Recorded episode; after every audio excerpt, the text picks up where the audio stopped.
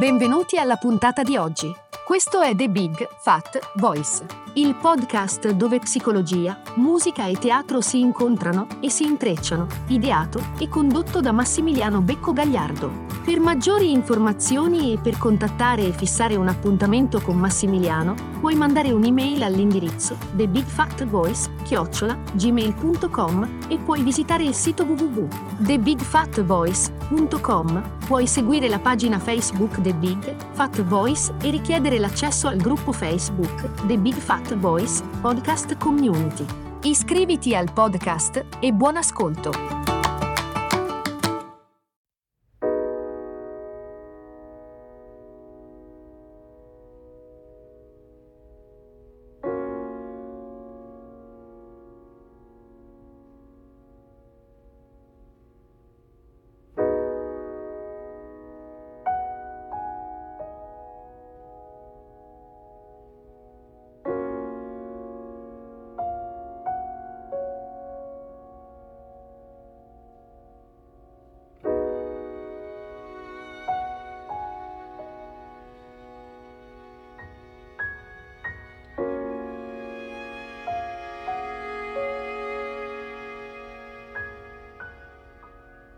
La condivisione delle emozioni attraverso le parole è una delle più difficili trasposizioni di qualcosa che non nasce come testo, come espressione appunto eh, concreta, concretizzata in, in parole, ma nasce proprio come una concreta movimentazione emotiva, quindi interna, quindi eh, intangibile, indecifrabile e il più delle volte indefinibile.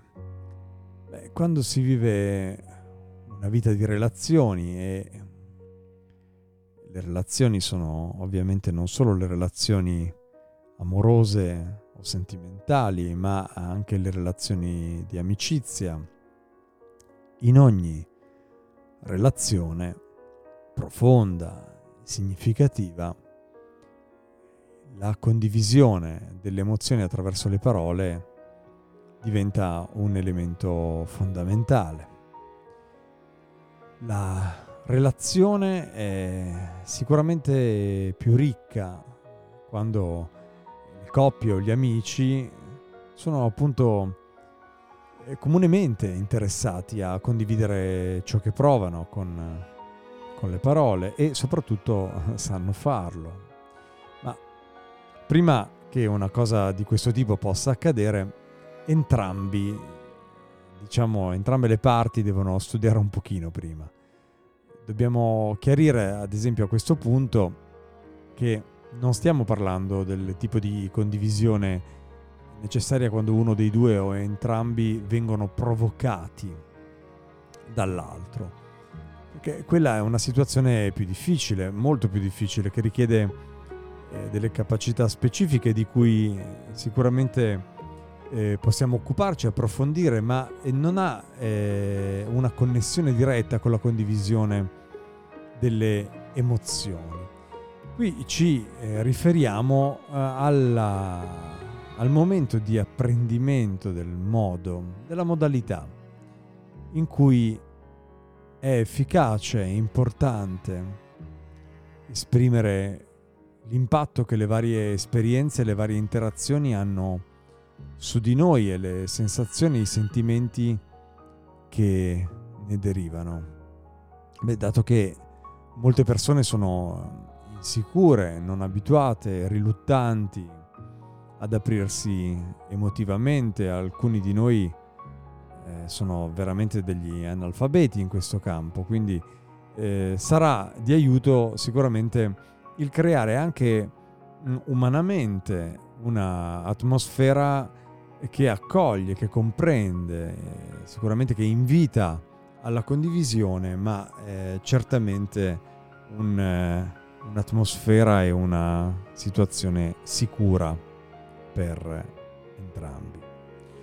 per preparare questo terreno alla condivisione è importante cercare di sintonizzarsi con la natura di chi si ha di fronte, avvicinandosi a lui con un atteggiamento di invito piuttosto che magari pretendere una disponibilità ad ascoltare, un cuore aperto, senza avere già in mente un obiettivo. Quando ascoltiamo qualcuno che esprime il suo vissuto, viene la tentazione di fornire soluzioni, specialmente se il suo dolore ci fa sentire a disagio, se vogliamo che l'altro sia diverso in qualche modo. Dobbiamo anche essere pazienti, dare l'occasione alla persona di aprirsi nel suo, nel suo modo. Talvolta per questa soluzione, per questa apertura, per questa condivisione ci vuole tempo.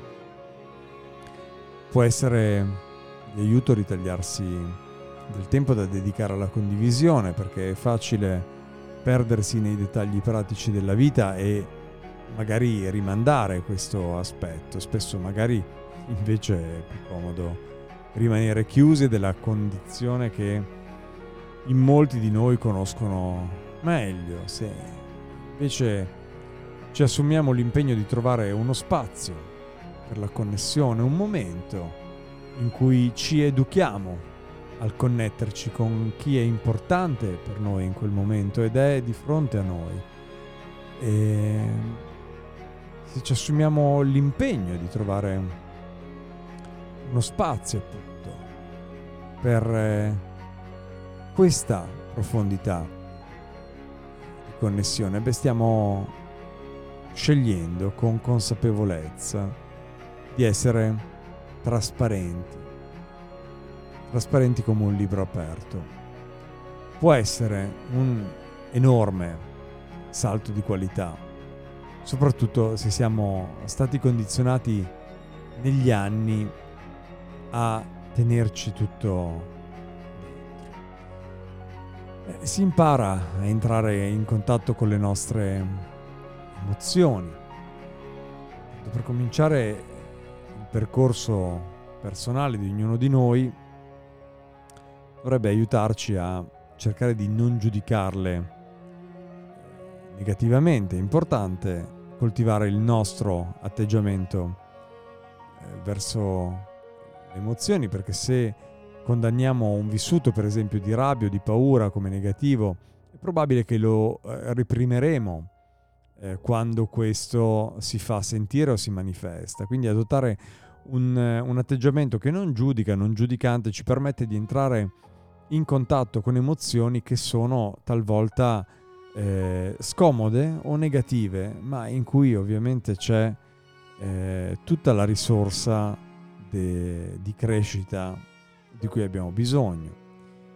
Dobbiamo cercare di osservare anche il momento di turbamento, notare profondamente quando siamo turbati oppure scontenti una situazione ci disturba, ci irrita, ci delude, ci crea frustrazione, eh, potrebbe catturare la nostra attenzione, allora invece di considerare questo momento come un momento negativo, lo possiamo proprio accogliere compassionevolmente, un po' eh, abbracciarlo come un'opportunità per esplorare più, fo- più, a fondo qualcosa che nella realtà si è attivato in questo modo, no? un po' come un cicalino che ci dà l'idea che eh, questo è un elemento su cui è importante approfondire.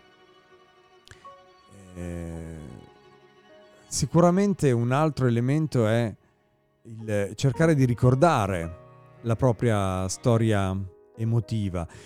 Quando ci addentriamo nel nel percorso, nella nostra divina commedia personale delle ferite, del senso di vergogna, dello shock, dell'abbandono, del soffocamento, del controllo, della sfiducia, della manipolazione, esplorando la nostra storia emotiva, impariamo sempre di più a riconoscere le provocazioni e le sensazioni che sono associate a queste provocazioni. Via via che eh, ricordiamo esperienze che magari sono legate alla nostra infanzia, legate alla vergogna, al maltrattamento, agli spaventi, al soffocamento, all'umiliazione, al giudizio, al paragone con gli altri, alla trascuratezza, al non farci caso, al non essere notati, al trauma o addirittura all'abbandono.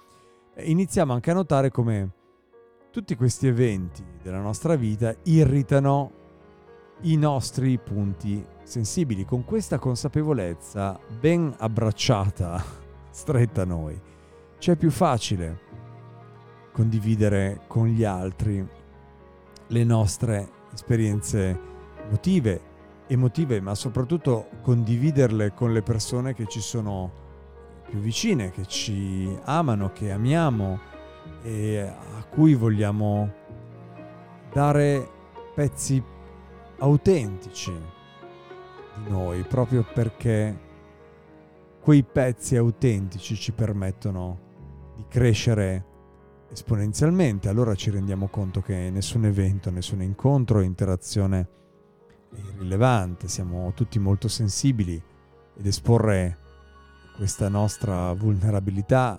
rende le nostre relazioni estremamente ricche, intime, interessanti da essere vissute, ma soprattutto profonde. Poi un elemento importante e che si connette con tutto quello che, di cui ho parlato e che abbiamo visto un po' insieme fino adesso e poi prendere distanza dalle nostre emozioni. Un po' quando, come guardiamo un mosaico, no? se ci soffermiamo su, sentiamo la necessità di soffermarci su una tessera del mosaico e quindi capire com'è composta, di cosa è fatta, quali sono le imperfezioni, i cambiamenti di colore, la forma, la posizione, il contatto con le altre tessere. Ma poi, nello stesso momento, se dovessimo pensare a che cosa c'è rappresentato su quel mosaico, non riusciamo magari a dirlo perché siamo troppo vicini a quella tessera. Per cui arriva il momento in cui, una volta capito, compreso quel pezzettino si può fare un passo indietro e vedere che cosa c'è rappresentato sul mosaico. Eh, è importante, è veramente importante per, proprio per osservare le nostre emozioni come fossero un disegno, per poterle vivere, senza esserne sopraffatti oppure portati a reazione inconsciamente o per abitudine. È importantissimo prendere distanza dalle emozioni. Nello stato di coscienza immaturo di chi non ha raggiunto eh, una maturità, quando si vive un'esperienza intensa, un'emozione che magari apre altre strade, altre porte, beh, in questi casi ci si sente sopraffatti, travolti. Dato questo sentire del corpo, i pensieri, i comportamenti eh, ne sono così dominati che non riusciamo a prenderne le distanze, diventiamo, diventiamo noi stessi quella emozione, quella pulsione, quella sensazione. Nello stato di maturazione, quindi quando riusciamo a maturare nel nostro percorso personale, acquisiamo la capacità di osservarci mentre percepiamo quelle emozioni, quelle pulsioni quella smania incontrollabile o quella eh, tristezza o quella, quel roller coaster emotivo che ci attraversa in determinate situazioni. Non siamo più soltanto l'emozione, ma siamo anche l'osservatore dell'emozione. Questo punto diventa davvero cruciale, specialmente nel momento in cui siamo eh, provocati o ci sentiamo provocati da amici, da relazioni, da famiglie, da partner. A volte è difficile riconoscere le emozioni e prenderne le distanze, ma soprattutto magari se abbiamo eh, una storia piuttosto pesante legata proprio alla parte emotiva e magari se abbiamo sepolto i ricordi insieme ai vissuti perché erano troppo dolorosi. Adesso recuperarle e riconnetterci a queste emozioni può sembrare strano e spaventoso sicuramente. Incontriamo frequentemente queste situazioni di idio, idiosincrasia, ma per mantenere il flusso d'amore con un partner o con un amico è fondamentale, cruciale avere una profonda sensibilità verso la nostra esperienza interiore in modo da condividerla nella maniera più cristallina possibile. Grazie e alla prossima.